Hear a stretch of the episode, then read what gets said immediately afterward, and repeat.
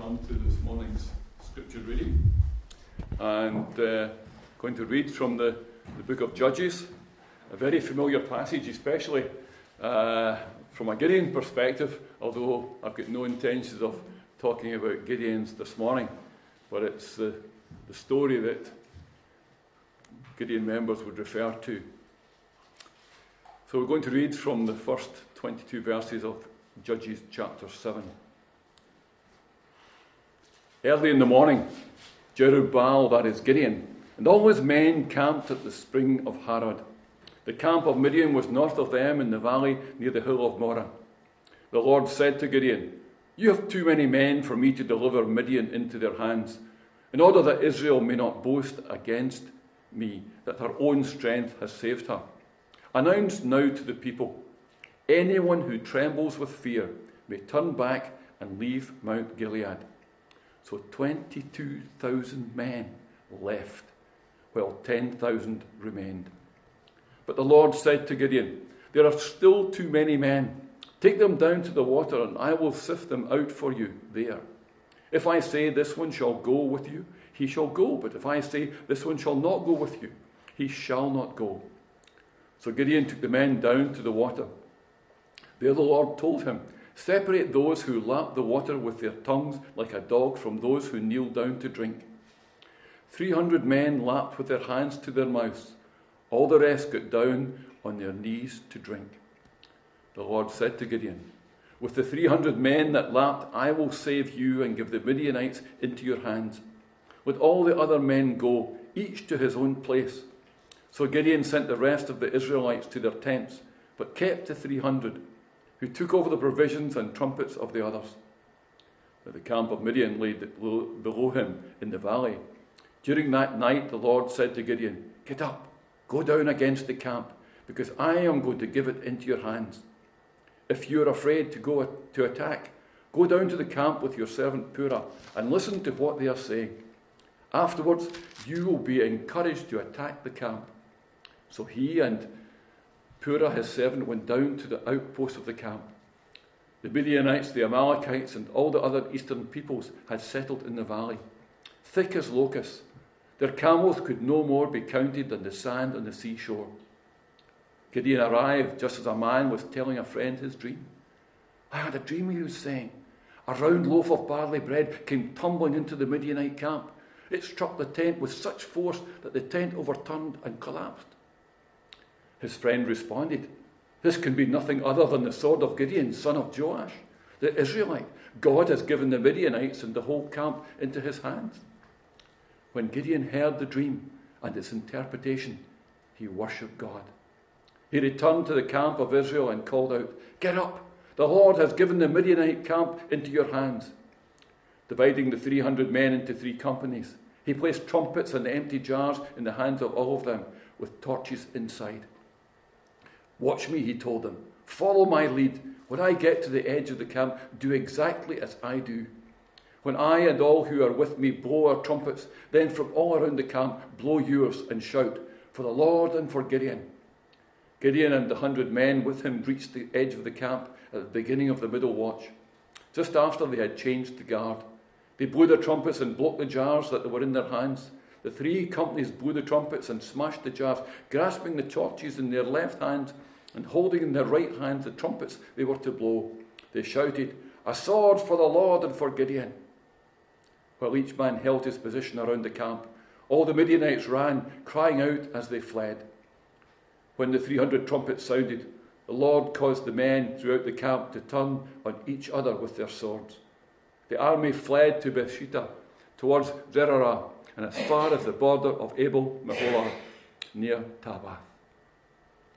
Amen. And we'll ask God's blessing on this public reading of His precious word. The title for what I want to talk about this morning is No Reserve, No Retreat, No Regrets. Bill Borden, of the famous Borden milk family in America, turned his back on fame and fortune and went to China as a missionary. His friends in America had thought he had taken leave of his senses. To walk away from a life of comfort and riches just to build churches, win souls, and preach the gospel in China. When they found his body, he was already dead for three days. They found him in his tent with a note under his thumb which read, No reserve, no retreat, no regrets. No reserve.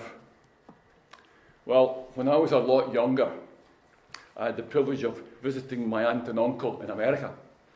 And my cousin, they had a couple of cars, and they gave me a loan of this little Volkswagen Beetle to run around because they lived up in Hartford in the middle of Connecticut, and my aunt and uncle stayed in Waterford down on the coast. And so they gave me this the use of this little Beetle to run around. And I was going up to Hartford this day, and uh, this little Beetle did not have a petrol gauge, which was interesting. And I don't know if you're aware, but you'll see the big orange buses, the school buses in America. And when their red lights flash, because they're going to stop, you do not pass. It's you get done for that seriously, get locked up. And so I, on the back roads up to Hartford, I got behind this big orange bus. And eventually, you know, the red lights stopped. Couldn't get past it until eventually, big long spit of straight road, and I got past. I had no sooner got past than the car went, uh, uh, uh, uh, uh, and ran out of petrol. But it had one little magic thing. It had a little lever which you flicked over and you get a reserve gallon in the tank. Whew. Something in reserve. You know, that's how we are. We love to have something in reserve. I wonder how many here have got a rainy day jar. I can always remember my mum, and my wife's the same rainy day jar. She would say to the kids, look, we're going away out. If anything happens, you know where the rainy day money is. We live to have something in reserve. There's a story told of two Irishmen on a plane crossing the Atlantic. And after about an hour, the pilot came on and said, Very sorry, folks, but we're going to be about, about an hour delayed. We've had to shut down one of the engines. I think we've got problems with the fuel or dirt in the fuel to this engine. So we're going to be an hour late. Very sorry about that. Another half hour, and the pilot comes on again and goes, I'm really sorry, but we're going to be even more delayed because obviously the fuel problem has gone on to the other engine, so we've had to shut down. But not to worry, the planes get four engines, we're fine. We're just going to be that wee bit slower. We'll get there just the same. Half an hour later, pilot comes on again. Goes, I'm really, really, really sorry. We're now going to be about two and a half hours late because this problem seems to be persisting and it's now affected a third engine. And one Irishman turns to the other and says, But Jove, are you not glad we've got four engines? We'll be up here all day. we love to have something in reserve. We love to just know that there's something there. But when we're about God's work, He insists that we keep nothing back. We empty ourselves of self. In Zechariah it says, This is the word of the Lord to Zerubbabel not by might, nor by power, but by my Spirit, says the Lord. You know, so often we forget that when we're called into God's business, and we all are, when we become His children, then it's about, it's all about Him, not about us. But you know, God can only entrust His power to men and women who are humbled and emptied and conscious not of their own gifts but of their helplessness when it comes to God's business. In 1 Corinthians it reads, But God chose the foolish things of the world to shame the wise. God chose the weak things of the world to shame the strong. He chose the lowly things of this world and the despised things, and the things that are not, to nullify the things that are, so that no one may boast before him. Go back into the Old Testament. Remember Moses. You know, 40 years in Egypt, 40 years in uh, looking after the sheep, and then God goes, "We job for you, Moses." 80 year old, by the way, that means we've got no excuses. Because Moses would call the 80. Got a wee job for you. I want you to go and get the children of Israel out of Egypt. But God, I can't, I'm not a good speaker. I've got speech impediment and so on and so forth. And they come up with all the excuses. But you see, God just wants our availability. He'll do the rest. And that was a lesson that Moses had to learn. That he just needed to be obedient to God. George Muller wrote these words back in 1851. The Christian should never worry about tomorrow or give sparingly because of possible future need. Only the present moment is ours to serve the Lord, and tomorrow may never come. Money is really worth no more than as it can be used to accomplish the Lord's work. Life is worth as much as it is spent for the Lord's service. Are we holding ourselves in reserve, thinking only of ourselves? I wonder. Are we trying to work for the Lord in our own strength and ability and failing to trust the Lord for all that He, all that we need to carry out His plans and purposes? It's so easy to do that. Oh no, for me, I can't do that. And yet, inwardly, we know that the Lord wants us to be doing something. You see, only when we recognize our weakness does He get glorified. Gideon went forth not with 32,000 men, but with only 300 men, so that the Lord's work would be done in the Lord's power and in His way. He had no reserves. He had 300 men, 300 flaming torches, and 300 trumpets. That was it. Not exactly the way they thought they were going to fight against the Amalekites and the Midianites, was it? You see, they were doing it God's way and in God's power and in God's purpose. The Midianites, the Amalekites, and all the other eastern peoples had settled in the valley, thick as locusts. Their camels could no more be counted than the sand in the seashore. I reckon those 300 knees were knocking. But they were obedient to what Gideon told them to do. Because the obedience was coming because they knew that Gideon was a man of God that he knew that God had spoken to him and they were being obedient. Are we keeping ourselves in reserve? Allowing others to carry out the Lord's work, even we're still seeing nothing done for the Lord? I wonder. By the way, I don't know what you do in this church, so please. This is a, a statement that applies to each and every one of us. How about this church? You can only answer for yourselves. It's in your hearts, it's between you and the Lord. Nothing to do with me. But that challenge is there. Somebody wrote, Give to the needy sweet charity's bread. For giving is living, the angel said. And must I be giving again and again? My peevish, petulant answer ran. Oh no, said the angel, piercing me through. Just give till the master stops giving to you. Hmm? It's a thought. Jim Elliot, who was one of the five missionaries killed while participating in Operation Auca, an attempt to evangelize the Huaorani people of Ecuador, said this He is no fool who gives what he cannot keep to gain that which he cannot lose. No reserve. He gave his all to reach those people, the Auca Indians, for the Lord. No reserve. No retreat. Well, we come from a great nation of fighters, have famous and distinguished army regiments that, on examination, have faced the foe across the four corners of the globe. Seldom has it been recorded that they ever retreated in the face of the enemy, and on many occasions they gave their lives in the defence of others. But you know, we don't need to be in the regular army to be in a battle situation. Because God's word tells us. In 1 Peter 5 and 8, it says, Be self controlled and alert. Your enemy, the devil, prowls around like a roaring lion, looking for someone to devour. In Ephesians, it says, For our struggle is not against flesh and blood, but against the rulers, against the authorities, against the powers of this dark world, and against the spiritual forces of evil in the heavenly realms. And it also says in Second Chronicles, Listen, King Jehoshaphat, and all who live in Judah and Jerusalem, this is what the Lord says to you. Do not be afraid or discouraged because of this vast army, for the battle is not yours, but God's. You know, sometimes we come across situations and we want to back off, we want to retreat. But you know, when God calls us, He expects us to stand firm.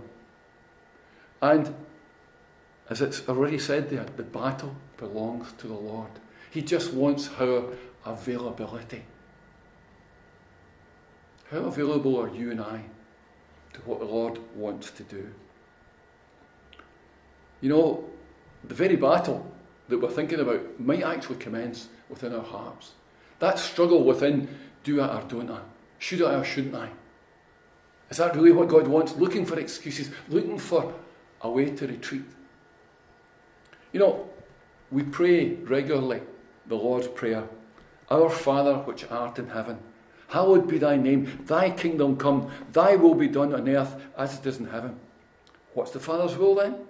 It says in John 6 and 40 For my Father's will is that everyone who looks to the Son and believes in him shall have eternal life, and I will raise him up on the last day.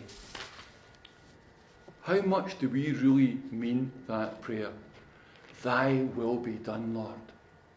Or is it something simply that we've learned, possibly as a young person, and we just roll it off? It just becomes a, a standard phraseology almost. Or do we really mean that prayer when we pray it? You know, Gideon could have given up and called it a day when he saw the vast army lying there down in the valley before him. For in realistic terms, using conventional means, they were indeed lambs to the slaughter. But God doesn't use conventional means. In this case, he uses torches and trumpets. What about David and Goliath? Hey, there was the whole Israelite army with Saul, King Saul, up against the Philistines. And Gold Goliath comes out and goes, Hey, who's going to fight me? And they all backed off. And along comes the shepherd boy, who had been sent up to the front line with, with some sandwiches for his brothers, some lunch. And he goes, Hey, the Lord's protected me against lions and bears. Hey, I'm up for this. And he takes his little sling and a few pebbles. And of course, we know the story. He defeats Goliath and they win the battle. In a sense, that's almost telling us something that God doesn't necessarily use conventional means. You know, are we still using conventional means to reach people with the gospel? If indeed we're even doing that. You know, sometimes the last place that folk want to come is into a church building. Because quite often you use a different language. You speak to each other in terms that they don't understand. They could be in a Polish place, they wouldn't know. The terminology and the words that are used are totally alien to them. Now, please believe me, I'm not trying to be, and would never want to be derogatory, but we need to understand there's a lost world out there. For God so loved the world, that includes everybody not just the people here. And we need to reach these people with the good news. Whether we fancy their lifestyle or not, they still need to know that God loves them and Christ died for them. That is our task when we know the Lord is our Saviour. You know, when you actually think of the hymns that we've sung this morning, how many people from out there would know what was meant by half the words that are used or the phraseology that's been used in those hymns. But they still need to be reached with the good news of the gospel. They still need to know that Jesus loves them. You know, I can always remember taking three guests, three friends to a, it was a Youth for Christ dinner and at the end of the, it was Tony Campolo, it was the hotel in Glasgow. And Roy Crown was the new uh, director for Youth for Christ. And at the end of the, the meal, we listened to Tony, and he preached about the love of God. And Roy Crown said that, you know, for ongoing work there's going to be an offering. And I just cringed. Here was a gospel message. And one of the friends that uh, was with me, who I treated to the dinner, said, Well, it's a Christian thing. I'm always expecting to be asked for money. Asked to pay to hear the gospel. Now, that should never have been asked. If Roy Crown needed money, then he should have spoken to the, the folks that were there that were Christians. I had three non Christians. What impression did that give them? It ruined the whole message that Tony, the free love of God, free to us, but cost God everything in the life of his son. You know, we need to be aware of these things, especially when we endeavour to reach the others for the Lord.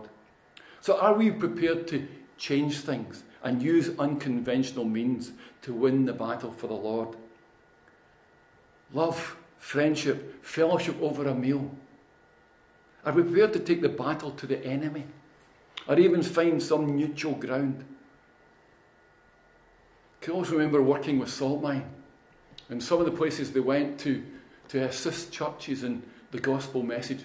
They would take over a room in a pub. There was no alcohol getting sold in that room. But it was a place that folk felt comfortable with. They would walk into the bar and say, Look, we're having a. Uh, would you like to come and join us for a meal? You know, we're having a little chat, a little blather. Would you like to come? And folk would come in because they felt comfortable where they were. You know, the world around us, especially in this country, is getting darker and darker and darker. Life is getting more difficult for Christians.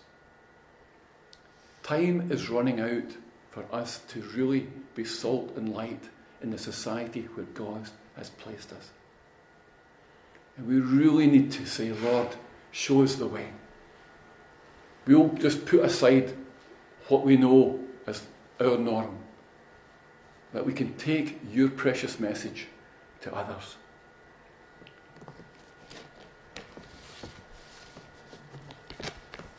No reserve, no retreat. How about no regret?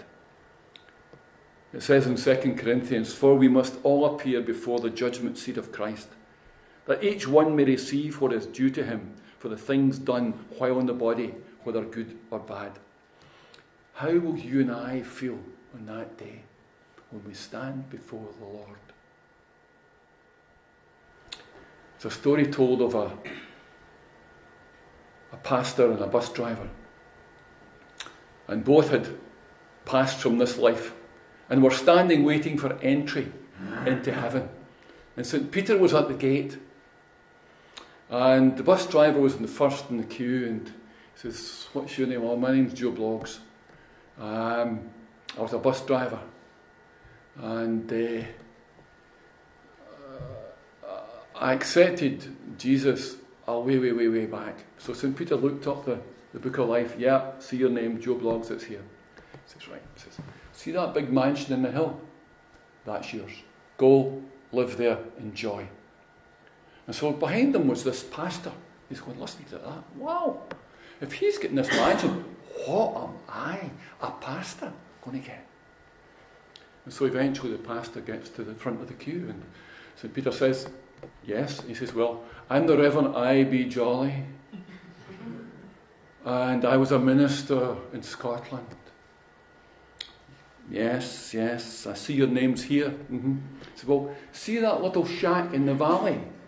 That's yours. Go and enjoy. Minister says, excuse, excuse me. He said, how come the chap before me, who was only a bus driver, got that big mansion? And me, a minister, gets this little shack. He says, well, it's quite simple. You're rewarded on the basis of results. When he drove, people prayed. When you spoke, people slept. You know, I wonder, are we going to have regrets when we get to heaven? Because the way we've lived our lives caused people to turn off. In Philippians it says, I eagerly expect and hope that I will in no way be ashamed, but will have sufficient courage so that now, as always, Christ will be exalted in my body, whether by life or by death. For to, for to me, to live is Christ and to die is gain. If I am to go on living in the body, this will be fruitful labour for me. Yet what shall I choose? I do not know. I am torn between the two. I desire to depart and be with Christ which is better by far, but it is more necessary for you that I remain in the body. Convinced of this, I know that I will remain and I will continue with all of you for your progress and joy in the faith, so that through my being with you again, your joy in Christ Jesus will overflow on account of me. Paul had no regrets, whether on earth or in heaven. He was totally committed to serving the Lord his complete desire was to see souls won for Christ. Jesus had no reserves. In Acts 2 and 23 says, This man was handed over to you by God's set purpose and foreknowledge, and you, with the help of wicked men, put him to death by nailing him to a cross. There was nothing left. Jesus was and is the one and only living sacrifice for our sins. Jesus never retreated. In John 19, it says, When he had received the drink, Jesus said, It is finished. With that, he bowed his head and gave up his spirit. He went all the way for you and me and for the folks that live out there. He had no regrets. It says in John 14, In my Father's house are many rooms. If it were not so, I would have told you, I'm going there to prepare a place for you. And if I go and prepare a place for you, I will come back and take you to be with me, that you may be where I am. A missionary once said, I have but one candle of life to burn, and I would rather it burn out where people are dying in darkness than in a land that is flooded with light. Well, I cannot tell you, this land that we live in used to be the land of the book is becoming darker by the day. George W. Peter said, You know, the world is far more ready to receive the gospel than Christians are to hand it out. Maybe it's the way we tell it, as though the comedians used to say. It's maybe the way we tell it. Maybe we haven't been clear enough and simple enough saying, You know, God loves you. Might not like your lifestyle, but God loves you. And Christ died for you. Can I be your friend? When I stand at the judgment seat of Christ and He shows me His plan for me, the plan of my life as it might have been had He had His way, and I see how I blocked Him here and I checked Him there, and I would not yield my will, will there be grief in my Saviour's eyes? Grief, though He loves me still. He would have me rich, and I stand there poor, stripped of all but His grace, while memory runs like a hunted thing down the paths I cannot retrace. Then my desolate heart will well nigh break. With the tears that I cannot shed, I shall cover my face with my empty hands. I shall bow my uncrowned head. Lord of the years that are left to me, I give them to thy hand. Take me and break me and mould me to the pattern thou hast planned. A little boy was offered the opportunity to select a puppy for his birthday. The He was taken along to the pet shop. And there was a whole dozen of puppies there, all running around, squealing their heads off. And he picked one, his tail was wagging furiously. And his mum said to him, Why did you pick that puppy? He says, I wanted the one with a happy ending. Is ours going to be a happy ending? With no regret, because we held nothing in reserve and we never retreated. Amen. Amen. We're going to sing our final hymn, hymn number 20.